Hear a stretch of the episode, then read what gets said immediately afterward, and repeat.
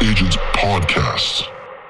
This episode of the Lab Coat Agents Podcast is brought to you by RedX, the complete real estate prospecting solution. RedX offers high quality lead data on expireds, for sale by owners, vacant rental property owners, pre foreclosures, and geo leads, the number one data source for neighborhood prospecting. You can also filter, organize, and call your leads inside Vortex, the all in one lead management platform, free with any lead subscription. With RedX, you get more than just phone numbers. You get all the tools you need to connect with more homeowners who are actively looking to sell.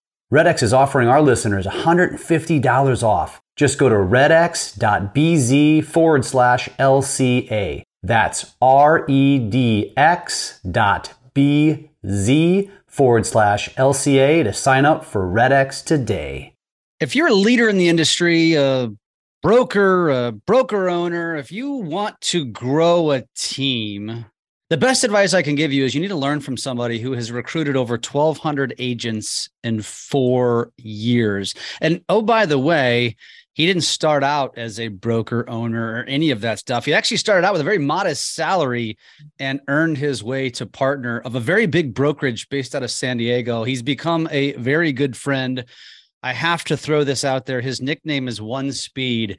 I'll let him describe why that is. Uh, I've hung out with this guy on a personal level, so I think I know why it's One Speed. But he is going to share with us today some of his secrets, some of his strategies, what he does that makes him so successful. And also, uh, we are going to share a platform that he and a, and, a, and a couple of his partners have built that is like a one stop shop for real estate agents, for brokers that will make your life in this industry so much more efficient and so much easier and so much better. And I'm excited to share it. Corey, welcome to the show, my friend.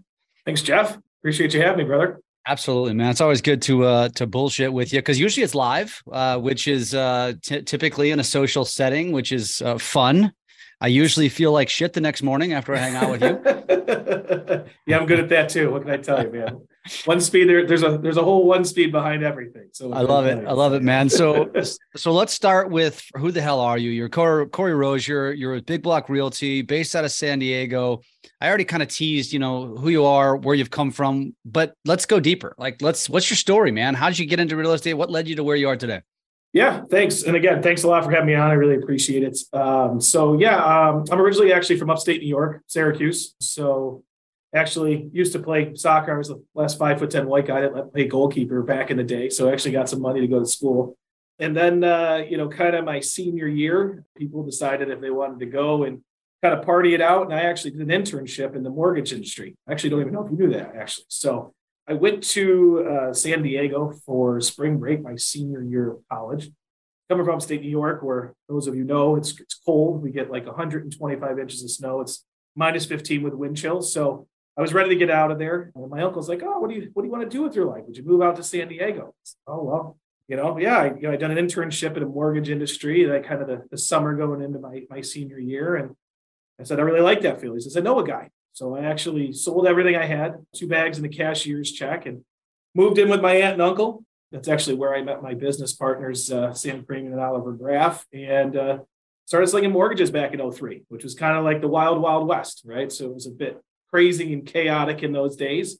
So that was kind of my start in real estate. And then, uh, you know, as we all know, 07, 08 kind of hit, bottom fell out. And I did a bunch of different things from commercial cleaning to in the auto finance industry, merchant processing, you name it, which was actually really good for me because I learned how to be versatile, learned a lot about different verticals, different things, you know, how to handle different people. So that's kind of how I, I got my start and then kind of came full circle and ended up uh, working with Sam and Oliver as I was uh, trying to figure out if I wanted to get back in into real estate either with my NMLS or my real estate license. And that's that's kind of where it started. So when uh when was that? When did uh when did that shift happen where you were like, I'm tired of bouncing around to different careers and you said I need to get I need to get back into the industry? Yeah, so in 2014, the company that I worked for, I was in an auto finance industry and really did not enjoy that kind of always working when everybody was off and stuff like that. So I, I kind of ran a branch and they centralized and gave me a decent severance package. And I said, you know what, I really want to get back into real estate. So ironically enough, you know, I was always good friends with Sam and Oliver and they were kind of big block was kind of taken off. And they said, oh, why don't you come in and, and just kind of recruit for us? And, you know, as you kind of try to figure out what you want to do. And, you know, after a short time, uh, ended up kind of working with them a little bit deeper and kind of ran the recruiting department. And as you kind of mentioned, that's where I started recruiting for Big Block and, and did that for four years and, and worked my way up. So, yeah, it was great. So take us, you know, I'm going to bounce back and forth from the past to the to the present. And so Big Block is a independent brokerage for those that don't know, right? You're an indie. Where what is the size of Big Block today? We were an indie. We actually have franchises now, but uh, that was very recent. That just happened over the last year and a half, two years. But our corporate uh, our corporate office has uh, over a thousand agents. We closed a little over six thousand transactions last year, and we also have about ten franchises right now. So uh, been in the Inc. 500, you know, a handful of times. So we were, uh, we it's been a it's been a great ride, and it's very exciting and excited to see what the future brings. That's awesome. I, I, would I would go deeper down the weeds of talking about the brokerage, but we're actually I'm going to be starting a new. Um, this is just a just a side plug, part of the podcast. We're going to call it the uh, brokerage broker blitz, and and I'm going to basically interview a leader at every every brokerage that wants wants to basically just promote their brokerage. So we'll save that for another day. I don't know if it'll be you, Sam, or Oliver, but so I won't go terribly deep on that. But let's now, okay, so you're you've gotten to the point where you're at over a thousand agents doing over six thousand transactions. Obviously, you were a big part of the reason why that happened. When you joined them in 14, what did the size look like then? Hit about 250 to 275 agents at that time. Doing how many transactions? Good question. I, would say probably right around, oh, I don't know, maybe 600 ish, six, 700 ish. And so you use the word recruiting, which uh, I hate that word. I I personally, you know, I think of it. I think of used car salesmen when I think of recruiters, and I think I didn't always feel that way. I feel that way because you know the dawn of LinkedIn uh, and the dawn of email marketing and text messaging and slide dialing and all that kind of stuff has really you know kind of puts a nasty taste in people's mouths. And I think a lot of people in our industries probably feel the same way. But you've clearly mastered it. You're doing it at the highest level. What is your take on just that mindset that recruiting kind of has an icky feel to it? And do you look at it that way or how do you look at it? Yeah, it's great question. So, you know, for me, I always looked at recruiting real estate agents very similar to agents changing jobs. I think that it's a highly stressful situation for them to move from one brokerage to the other they typically are moving because they're they're frustrated with with one aspect of, of their brokerage or multiple.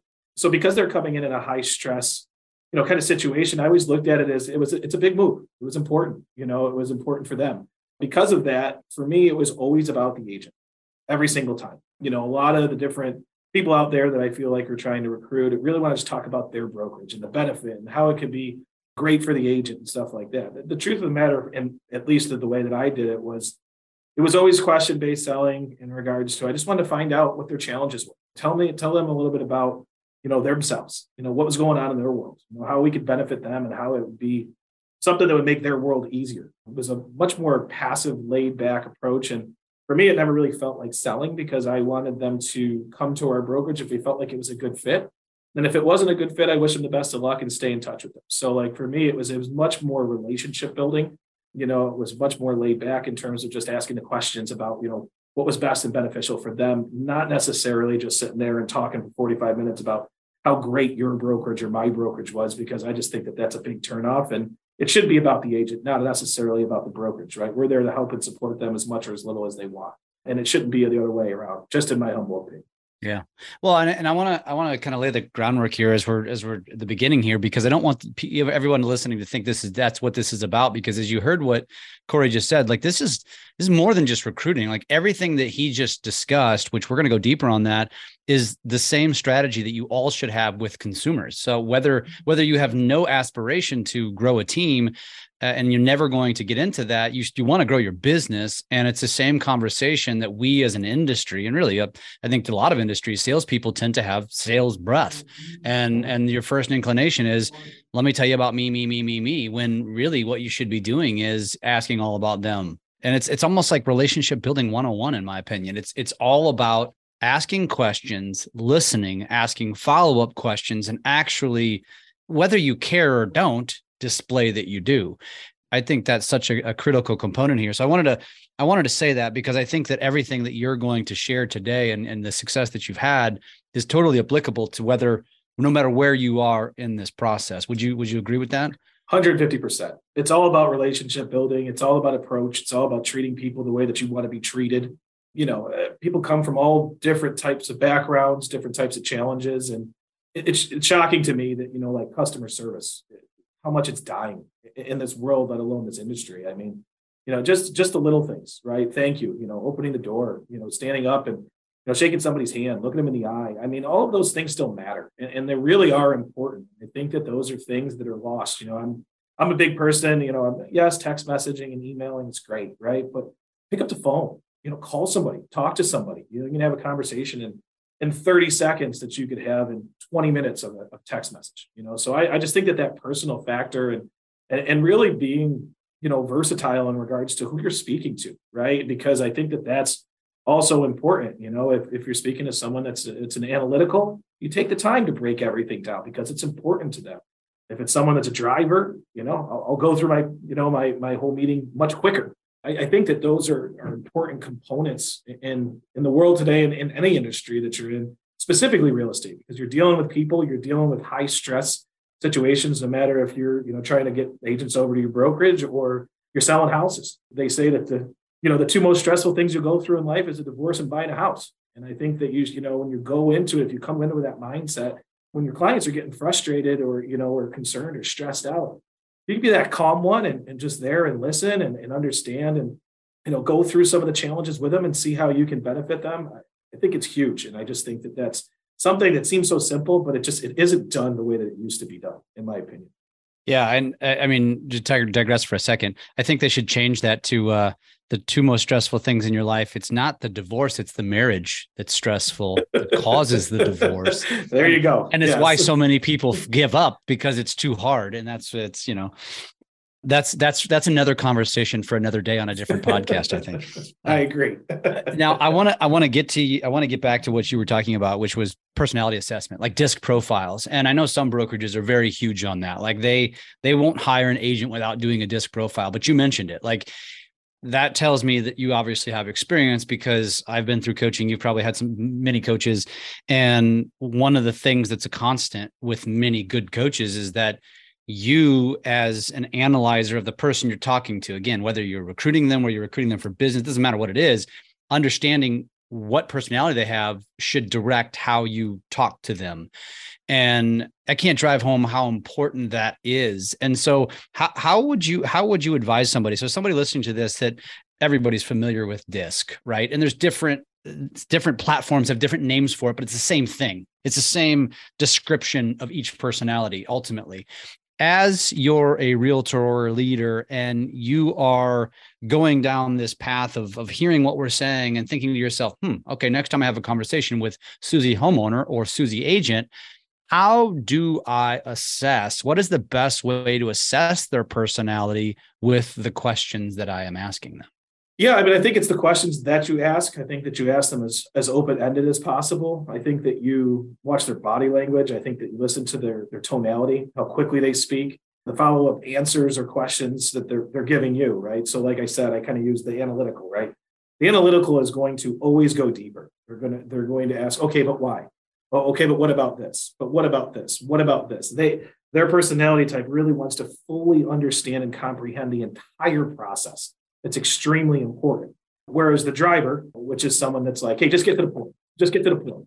Just give me the the, the content, the most important, you know, the like the, the steak and eggs and the meat of the conversation. Get right there to it. You know. Then you have the the kind of the emotional, right? The you know the expressive. Always talking with their hands. They're always you know they're always want to talk and they want to talk you know all the time and they're very out there and stuff like that versus the amiable and the, the amiable is just very soft and agreeable yes they're always saying yes they're always saying yes so those are let's say tells and, and you kind of experience that with being in more in front of with more people you know doing a lot of different interviews and stuff like that. So you kind of learn some of those things. I'm also a, a huge person in terms of body language. You know you're sitting forward. I want to sit forward right? They're sitting back. I want to sit back right?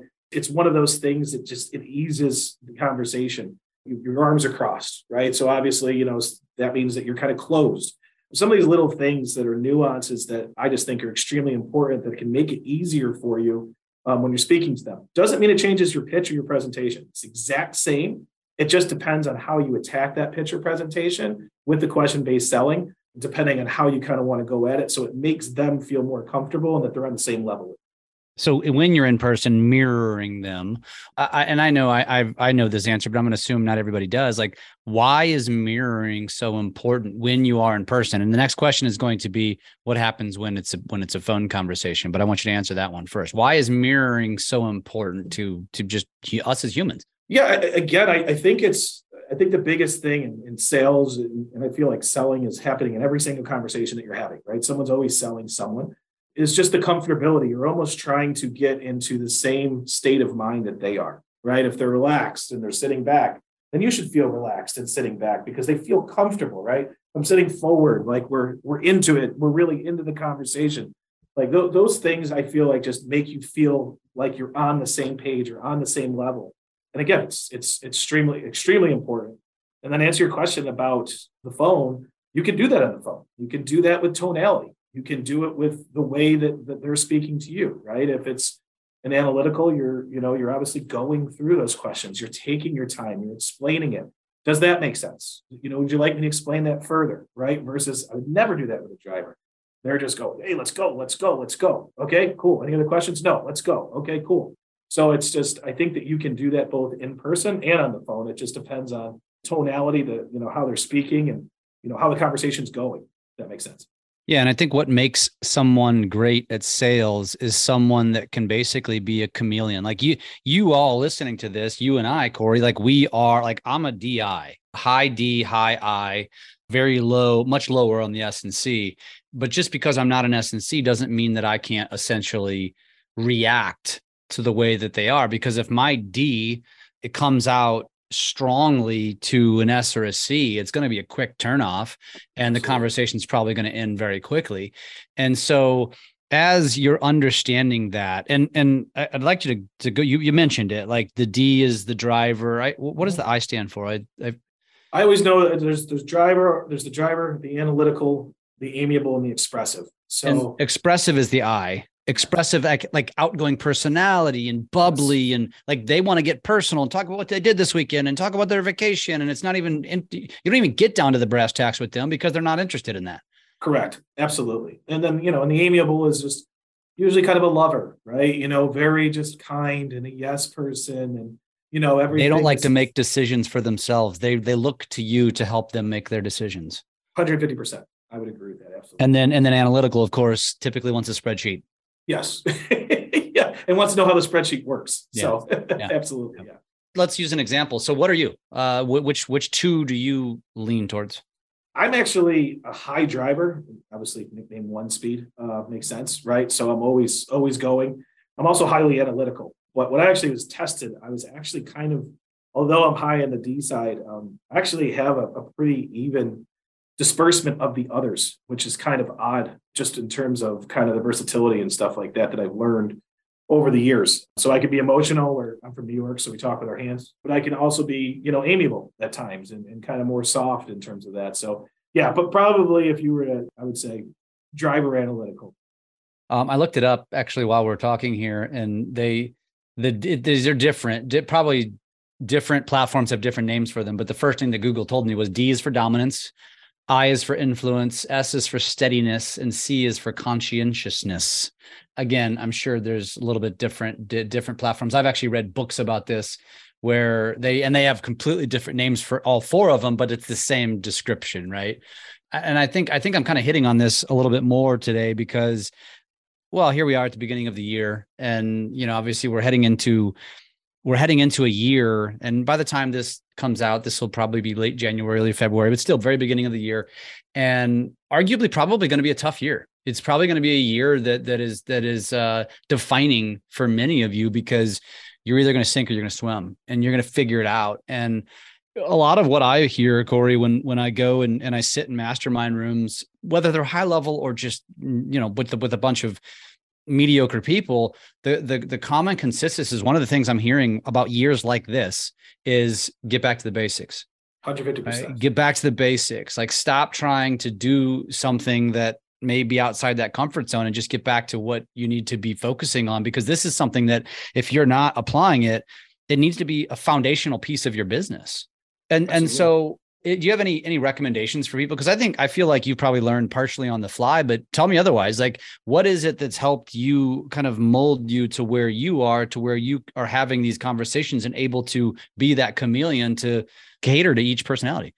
I i, I think that a lot of it was the the different industries and different verticals that i went into. I think that you know which is kind of learning you know how people are treated how people are seen how people are maybe looked down upon in certain instances. And and just understanding that i think was was huge for me. I'm just also a big believer that you know when things get tough to your point get down to basics and, and, and be willing to do what the other person's not willing to do. So you know you can make excuses all day long but if you're willing to do what the other person's not willing to do you're going to win every single time. Just work harder right? Like we can't control the market. We just can't. We couldn't control covid those those are the things that are out of our control. So you have basically two choices. You put your head in the sand and say, oh, woe is me. Well, you know, it is what it is. It is what it is. Or you can say, you know, what? I'm going to work harder and I'm going to go down fighting. I'm going to do everything in my power to win. And at the end of the day, if I still lose, I could say that I did everything that I was supposed to do. And you know what? I just didn't win. But I just, I just believe that if I work harder, I'll always win. I believe that if your customer support and working hard is second to none, and you will always win if you have those two, as well as being kind and caring and actually, you know, giving a shit for better lack of terms. So, yeah. you know. Do, do you find that this these conversations these narratives are changing with the different generations of people that are kind of you know i mean you know obviously that the younger generations they have a different style of the way they want to communicate and we we age ourselves when we say pick up the phone um, right. um, because now it's not just about disc anymore it's about knowing the demographic of the person that you're about ready to, to communicate with because picking up the phone with a 20 old is not probably the best answer because you might frankly annoy them and they say i don't want to deal with you because you're not meeting me on my terms. Sure. And so have you have you crossed this path as you are in your business? Because obviously i'm sure you're you're not going to discriminate against an age of an agent who wants to potentially no. be a target for big block. So do you find yourself catering that to the younger generations? I do. Yeah i mean now what i'll do is i'll ask hey what's your preferred communication you know, would you prefer text? Would you prefer email? Would you prefer a phone call? You know, so I ask that question. And yes, it's very true. With the younger generation, it's it is super important, right? To understand how what their communication style is, what their love language is, you know, what is important to them. And yeah, I do think that, do you prefer text? You prefer a phone call? You prefer email? So I do ask those questions. And I ask those when I'm, you know, doing demos or anything that I'm doing right now or speaking to anybody hey, what's the best way for me to communicate with you? And you tell me what works best. So I, I yes, I have experienced that, and it definitely is different from kind of when you and I grew up. I feel like I'm in between because personally I've gotten to the point now where I'm like I argue with uh like one of my partners Sean Curley who's who comes from the mindset of pick up the phone and I'm like honestly dude you call me I'm annoyed. Like I feel like I come, I'm, i have shifted to be a Gen Z or millennial when I'm really a Gen Xer. But I, but I have gotten, I guess I've just evolved, and I've yeah. evolved. Maybe it's a little bit of ADHD that's that's picked up under that. But I'm like, you know what? I don't really want to answer your phone call. I want you to text me, and then I'll decide if I want to have a phone call with you. Sure. Um, and and I feel like I can resonate with those younger audiences because I tell them all the time, I'm like you almost have to change the like what you're telling people because I agree for that population, but here I am telling you, like, I, no, I don't want that. Like, don't bother. Um, I'd, I'd rather you send me a freaking video and then yeah. let me assess. But you know, I guess that just kind of speaks to my, you know, uh, just my, I guess, evolution, honestly. But, but I, but I think kind of summarizing this piece of the conversation is you're going back to the basics of just really being a good listener. I, th- I think it's such a lost art. And I, I know I've mentioned this before, but to me, it's like I found becoming that by accident. And what I what I realized was my own personal assessment of when I was having conversations with people just in the office. And, you know, just as an example, somebody walks into your office and they say, hey corey like how's your your son doing? Because you know they they know that he had a concussion or something. And mm-hmm. before you can get 10 words out they cut you off to say how they have a relatable story with their kid. And i'm thinking to myself this has actually happened to me and i'm thinking to myself i didn't ask you. You came in here asked me a question and then cut me off.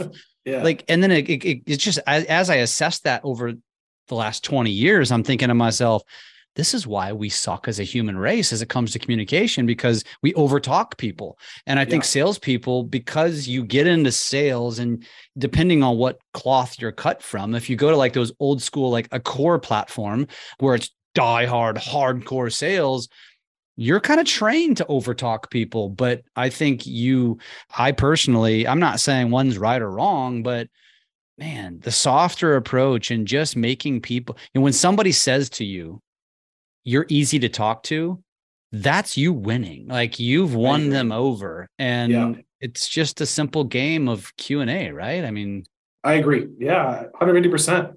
And I think a lot of people, for the most part, do want to talk about themselves. And I think oh, that's that's it.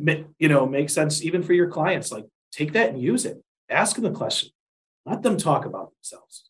When you are listening, again, you're getting down to that level. To your point, Jeff, where it's like, yeah, oh, you're easy to talk to, and you're a great listener huge. Like it's just it's huge. And and again, I, I think that that's again, don't tell them about how great you are as a real estate agent or great you are as this. Talk to them, learn what they want, let them talk to you about what their needs are, and then talk to them and then just say, hey, well, this is how I can help. Does that make sense? Will this work for you? This is, you know, this is kind of how I traditionally, you know, work. This is how I do things. Tell me if this would, you know, would benefit you. I mean, a lot of, you know, you, you kind of see like a lot of open-ended questions and always question based selling and just trying to understand more about them because it just makes it a lot easier. And to your point, yeah, like you come in and act like you care and, and honestly do care. Like, hey, Jeff, I heard your son did have a concussion. How is he doing? He doing all right? How are you doing? Oh, you know, as opposed to just going into your whole story that you can relate. Like to your point, like if you if you want that story, you're going to say, hey, you ever had experience this? And then you're asking that question back at me. And then, yeah, well, I did have a similar situation. So I may know a little bit what you're going through. Again, you're, you're kind of creating that connection between you and that person and building that rapport without even knowing that you're doing it. Yeah.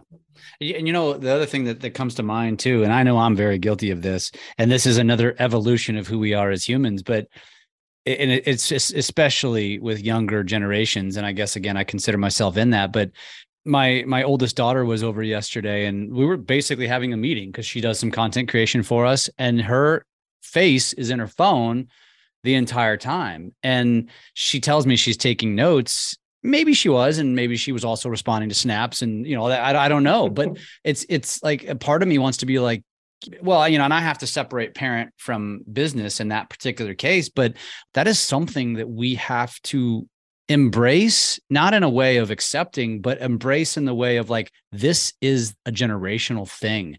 And we as parents are basically to blame for it because we put ipads and phones in front of their faces at a young age because well frankly it's easier for us as parents. But grabbing their attention off of that machine that computer that phone is very very tricky. And it's like you as we as salespeople as as business people have to learn to adapt to that too because and I know I'm guilty of it. Like you and right. I, you know, we go hang out.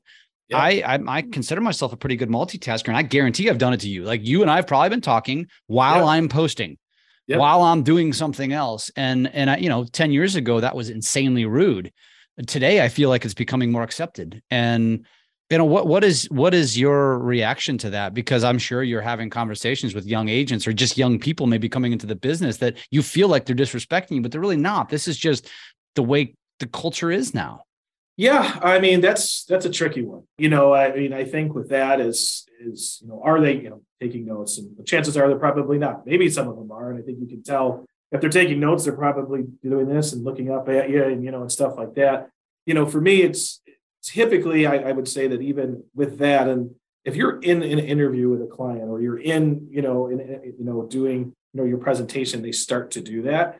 Again you know i almost still look at that as are they bored? Have i lost their attention? Am i not getting through to them? Asking different questions to try to change up the conversation right? Because the end of the day if you're even if you are going to your phone and whatnot, obviously there is a point there where you're like, okay, well, this this on my phone is more important than what you're talking.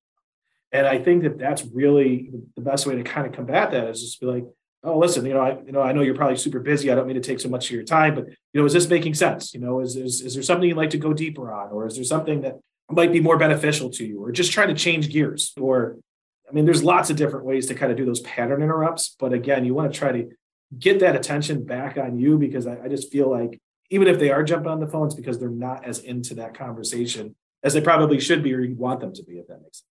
It's a good point, man. Pattern disrupt. I mean, and and or interrupt or whatever you want to call it. But I mean, that you're right. It's like it's almost like if you see that happening, and I feel like the old school side of us is going to be like, hey, hey, hey, like, do you have an important phone call? It's so remember when iWatches came out, and, and I got one of the first ones, and and I was I was an early embracer user of it, and the reason why I hated them, or the, this reason is why I don't have one today. But I remember because you know I always get it's no we're, we're living a notification world now, right? That's what's mm-hmm. always grabbing our attention, and your watch is always pinging every text, and I'm getting five thousand texts a day, so I'm pinging all the time. And I remember people like, "Do you, do you have somewhere to be?" And like, oh no, sorry, I'm just getting a notification. Now it's like become norm. Like I don't, I'm numb yeah. to it. I'm so used to seeing people check their watches. They're not checking the time; they're checking their notification. But it, but it, yet to me, it's like I'm an embracer, right? I, right? I'm always trying to find things and figure out, like, listen, I can hate it all I want. Just like my grandpa said, he's never going to use a computer. And now here we are walking around with him on watches. You don't have a choice. You, you can yeah. hate it all you want, but generationally, this is you're not in control. You, right. you have to figure out a way to to live with it and work through it. And I love how you said that. Like, don't get irritated, maybe look in the mirror while you're having a conversation with them as they're dicking around on their phone, whatever it is they're doing yeah get their attention back by asking them a question that's going to make them think right would you think that is is that probably the best response you think I think that that's one way to do it. I think the other thing is like, oh, hey, is that an email that's super important to you that you need to take? You know, I'm happy to give you a few minutes. And then all of a sudden, like, oh, oh, I'm sorry. You know, oh, let me let me go ahead and put that down. Be like, okay, hey, yeah, by the way, we only got about ten more minutes. You know, I'll, I'll kind of pick it up for you, and we'll, we'll get through this as quickly as possible. Then all of a sudden it's turned around, right? And they're like, oh, shoot, I'm, I'm sorry. I, I didn't realize I was doing that. Or, hey, you know what? In their mind, I'm kind of kind of flipping it on them. And they're like, you know what? This isn't that important. I don't need to look at this text message right now. You know what? I'm being rude. I should I should give you my full attention. So I've done that too. Like, oh, hey, if you need to take that, I'm happy to give you a couple minutes if it's super important. And then it was don't even realize that they're doing it. Kind of your point, Jeff, is in its kind of secondary nature. Yeah. And all of a sudden you're like, oh, you know, or you know, as opposed to be like, am I boring you? Like, do, do you need, do you have somewhere to be? You know, like, you know, I mean, it's like, you know, that's what, you know, and I think that you're right. Like, you would, in the old days, you could say that. Really? Come on, man. Like, we're really in the middle of the conversation. And you could do that probably with some of your friends and give them a hard time or, you know, family. But when you're with people, you know, pattern interrupts those different ways and, and kind of reverse psychology, reverse psychology in terms of some of that stuff you can do that will, it will just change the dynamic for a moment and make them think and, and get them locked back in. But also, you know, if you find that this is happening at certain points in your presentation, maybe there's something there in your presentation that that you're losing them that's that's yeah. not as beneficial to them. And I think that it's good to be able to kind of, you know, self-adjust and, and, and be aware of how you can get better as well. I love that. And now I fully expect the old um the next time we're hanging out, you're and I'm on my phone. I expect you to say to me, Am I am I boring you, Jeff? Am I, yeah, am I 150 percent. And I'm gonna I'm not gonna call you anymore. I'm only gonna text you or send a video. so for sure, yeah, absolutely. See, I learned those things already in this 40 minutes. I was gonna say, actually, you probably have noticed that about me, and part of it's just busyness. I'm on, I'm on calls and stuff, but yeah, I mean, if, if you ever notice, I'm a quick replier to a text, not quick to answer the phone. That is that is a fact. Yeah. Yeah. Let, so let's let's take this back to the whole recruiting aspect. And again, I want I want the audience to think about this from from open your mind up because Cory's going to talk very specifically about growing a brokerage, but this I think a lot of what he's going to talk about is very applicable to growing your business. And so it, when when it comes to the fact that you basically had a, a lot to do with uh, what three four x growth of this brokerage and and and you guys have have obviously earned a bunch of accolades on this what would you say are probably one two or three of of the biggest strategies that you use to get in front of these agents to create these conversations? I assume it's not like buying leads. What are you doing to to create so many conversations? Yeah one i believe in creating a, a very fun, different culture. I think that the brokerages should really be specific on, you know, the culture that they're building. Whatever that culture is, it doesn't mean it's right or wrong, but I think that culture is super important. I also think that training, training is huge. Training can be both from a sales perspective, it can also be from a compliance perspective. They did that whole study and it's like what's what's most important to people? And money is actually like the fourth one on the list. It's like notoriety or being recognized, right? Training, support, and then money. So I think that those things, if you can focus on those, I used to always talk about the money last. Money was always the last thing. You know, I never used to talk about the money or or the compensation plan or whatever it was until the end because it was almost obligatory at that point because people are buying you, they're buying your your brokerage, your culture, and and doing what you say that you're going to do. Don't you're not just going to talk about it. You're going to be about it. So for us, we you know we also have a really big referral program. So we did some kind of cool things where we do yeah if you recruit five agents then you know your monthly commissions were free. Um, if you get you know every time that you refer an agent you would put your name in the hat and we give away a Mercedes Benz at the end of the year. So we give away a Benz every year, which is fun. I got to pull it once, which is kind of cool. Um, so I had like one person that loved me and you know like 400 that hated me. So I, I think that, that, the culture aspect, you know, the training aspect, the social aspect, I think that that's the other thing too is feeling like you're you're you're part of something. You know, like feeling feeling that you that they they really do care. You know, that they actually like. And and the other thing is is, is answering the phone or answering the text or answering the email, right? I, I, I can't tell you, like, for me, again, my nickname is kind of one speed, but like, I'm huge on follow up, huge on follow up. My goal is to get you to say yes or to get you to say no. And I always go with pleasantly persistent, right? And I would just constantly, you know, stay in front of them and said, oh, hey, you know, I'm going to call you Tuesday at 10. Is that cool? You know, and if they didn't answer, I just, I would constantly stay in front of them. And I also think, you know, with not only the leads, but like just because you don't get a real estate agent or a client today doesn't mean that you can't get them in two, three, five, six months or a year. So, like, a lot of people are like, hey, I have to make the sale now or it's over. I never came from that school of thought. For me, it was like, look, if it's not a good fit for you right now, no problem. Shake their hand. I wish them the best of luck. I thank them for the opportunity, and the door is always open even agents that have left our brokerage, you know, you kind of kill them with kindness on the way in and kill them with kindness on the way out because who knows where that person's going to be or where you're going to meet them down the road. And at the end of the day, they remember that. Like I can't tell you how many times people are like, man, Cory, I, you know, I just really appreciated you. And I, appreciated the fact that you're always there. You always answered your phone. You know, you're always there to support me. And, you know, I went over here and I said, listen, oh, that's, you know, no problem. How's it going over there? Well, you know, it's, it's not as great as I thought it was all right, well, you know, if you need anything, you know, we're not going anywhere. Love to have you back. And we would get like, we'd be shocked 40, 50% of our agents that would leave because they thought the grass was greener on the other side would come back because of creating that culture, because of, because of creating that synergy and actually like caring, giving a fuck for better lack of terms. So, you know, I don't know if I'm allowed to say that you can say that. You can say that. okay. I mean, okay. I, the, the thing, the thing I want to say about too is culture is a very cliche word, but also, and it is, but it's mm-hmm. also incredible. It's way more powerful than I think a lot of leaders give it credit. And and I've got uh, uh, at at the time of this release, we've got a, a top producer that has come back to us, and the reason that he left uh, was just following the, the kind of the group that he was he was aligned with, and and they kind of just got into his head. And he has said hasn't been gone a year, and said the company that we went to is just fine. They execute properly, but I miss what I had with you guys. And I miss the culture. I'll never have it here. And I've learned that the the product is basically the same everywhere, essentially. Mm-hmm. Um, I'm going to get the same support and same, you know, execution. Ultimately, it's up to me, but I'm not going to have the same culture.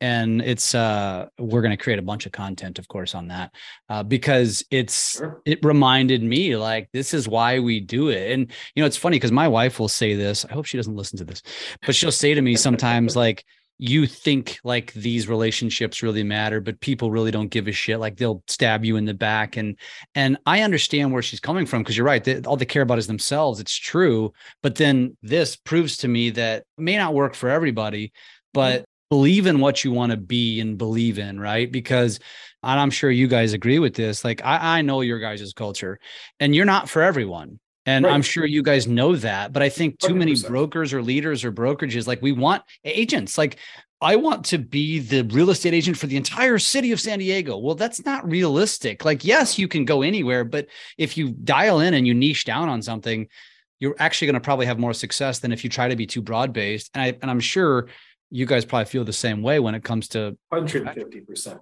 I think that's a that's a really important point that you made, Jeff. Like, just be you. Like you're you're not going to be everything for everyone, and that's okay. There are other people, or there are other you know opportunities that, and, and maybe they're you know you're not you're not connected right now, but maybe you will be in six months.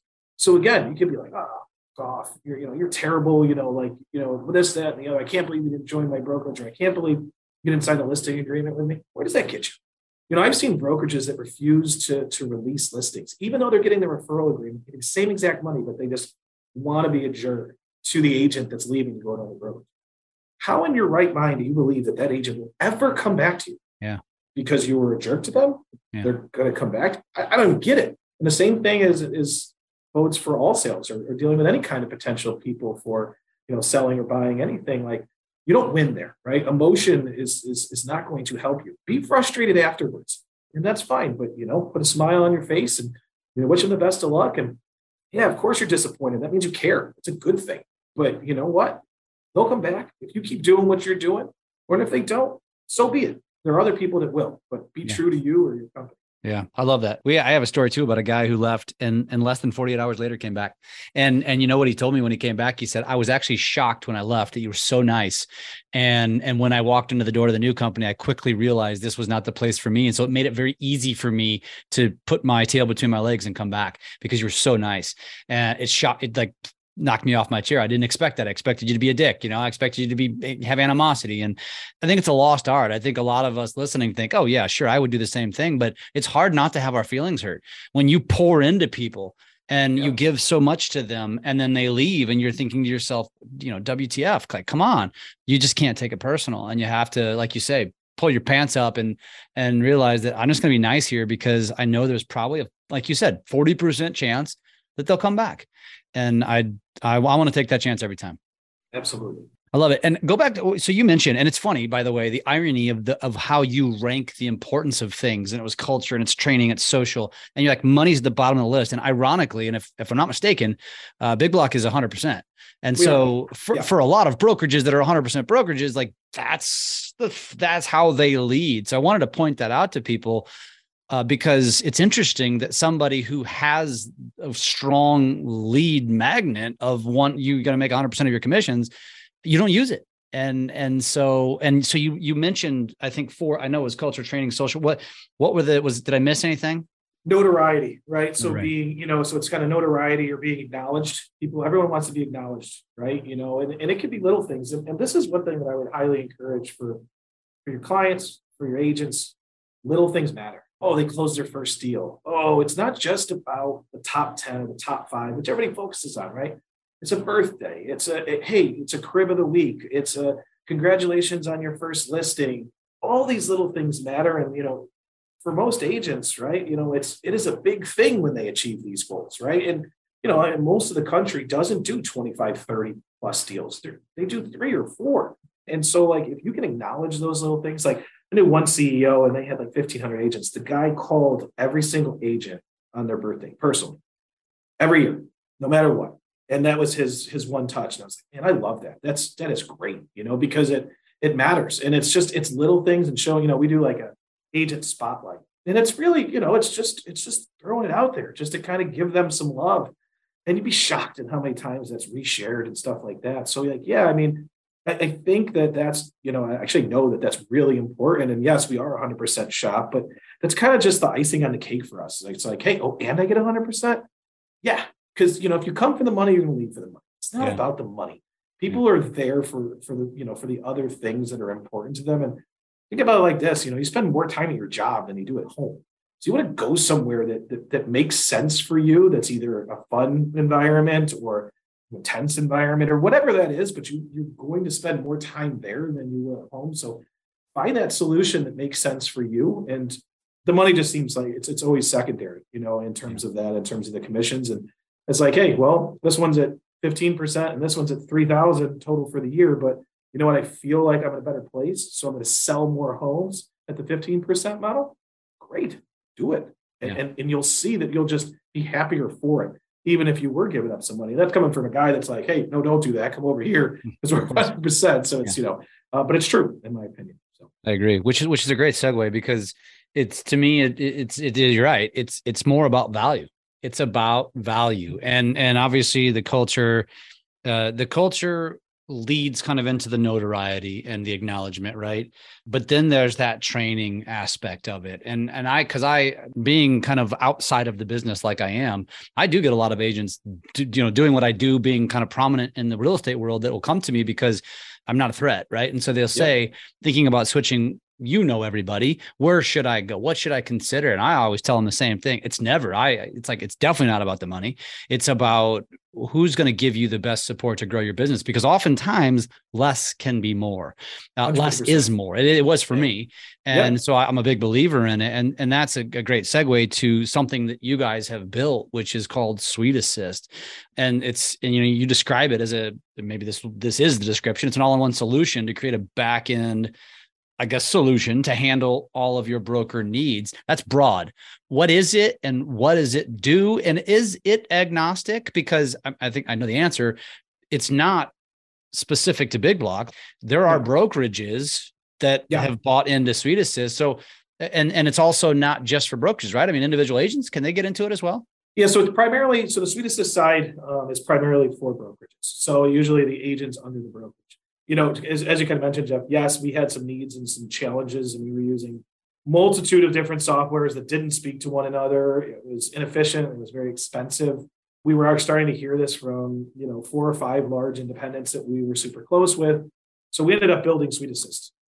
You know, and Suite Assist is the whole goal of Suite Assist is to be an all-in-one solution to run the entire back end of your you know uh, real estate brokerage as efficiently as possible. Right. At the end of the day, it's really to get you to what we kind of talked about throughout this whole conversation, which is selling more homes and building rapport with your clients, right? If you have back end solutions that can give you the ability to customize commission, you can pay your agents directly out of the system.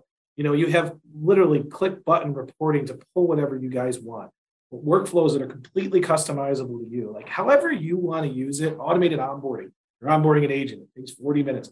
All these little things that used to drive you nuts where you literally can go, hey, I can plug and play, I can set it and forget it and not worry about it so that you can get to what's really the most important thing, which is the human interaction and selling more houses. That's why we built it. And that's why we're constantly, I'm a, as you guys can probably tell, I'm a big relationship person, right? It's not necessarily about always about the money. The money will come, but the, the money will come with trust and creating those relationships. And, and I've told people, I'm like, hey, I don't think that this is for you.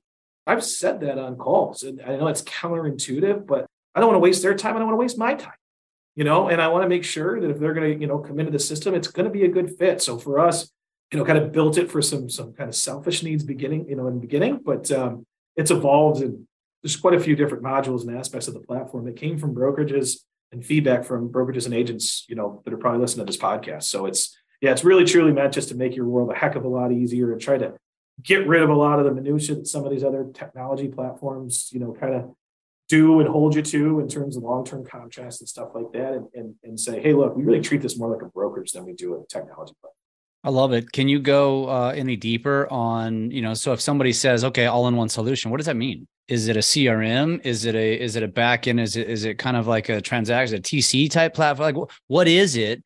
What does it do? Yeah. Um, so great question. Yeah. So its core is a transaction management system. So you can, it will go ahead, you can create your own workflows.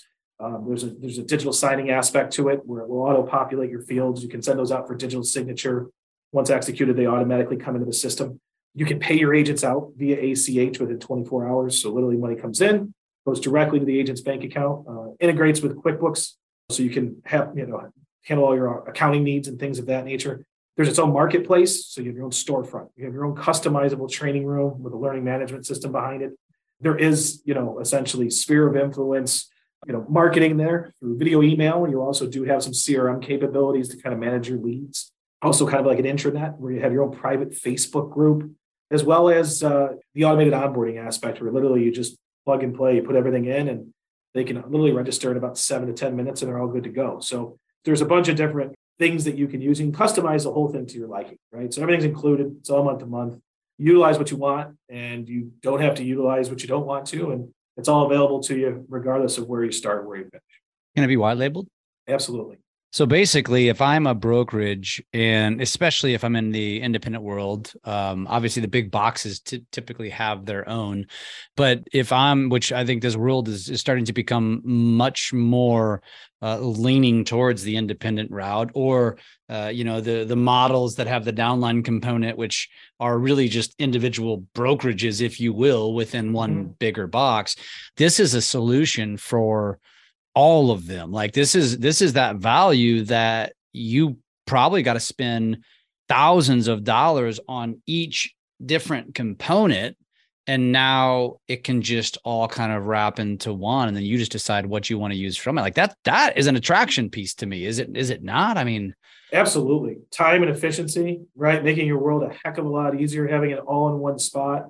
You know you put quick links on there so if there's even other sites that, uh, that your agents are going to we know how difficult it is for agents to log into one site, let alone multiple. Having everything centralized to one place, all of those different features that literally just makes your world. I mean, imagine if you could just go and you're an agent and you go, Hey, I want to know how much money I made. What's my cap? Click a button, readily available for you in your dashboard. It's things like that, you know, leaderboards, stuff like that. So you can rank the agents based off of production, gross sales, gross units. It literally has everything that you need. And the whole goal was just to simplify it with assigning your own personal customer service person to you that literally will answer any questions that you have within an hour or two. And it'll be month to month, no long term contracts, stand behind the whole thing. So we just really tried to do it from a, a customer service perspective to make your business way more efficient and easier, you know, so that you can focus on what's best.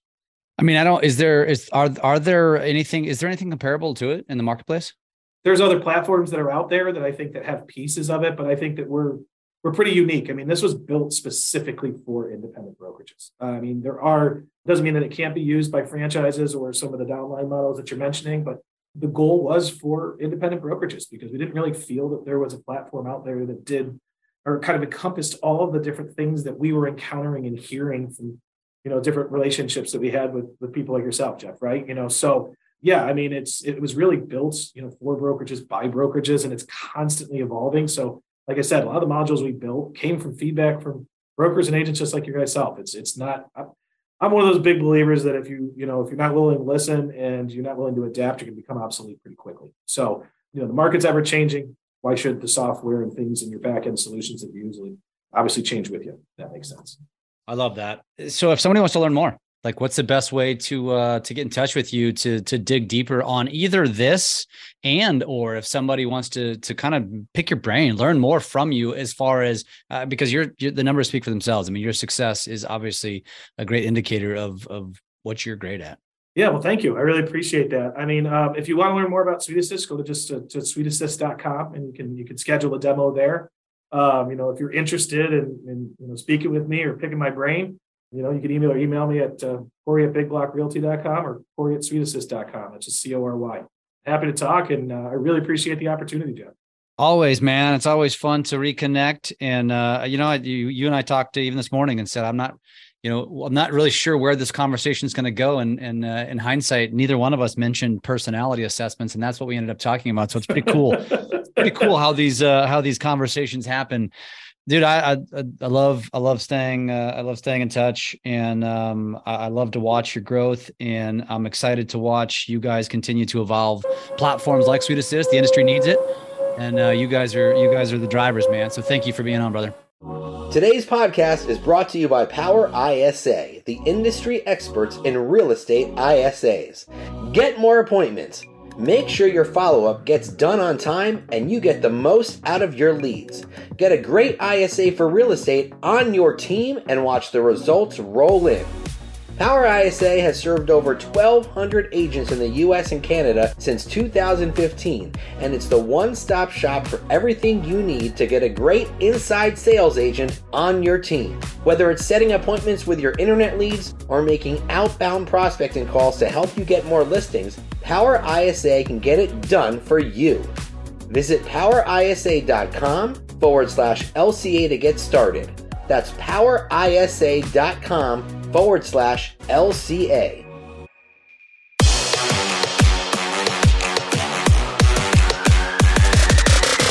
Coat Agents Podcast.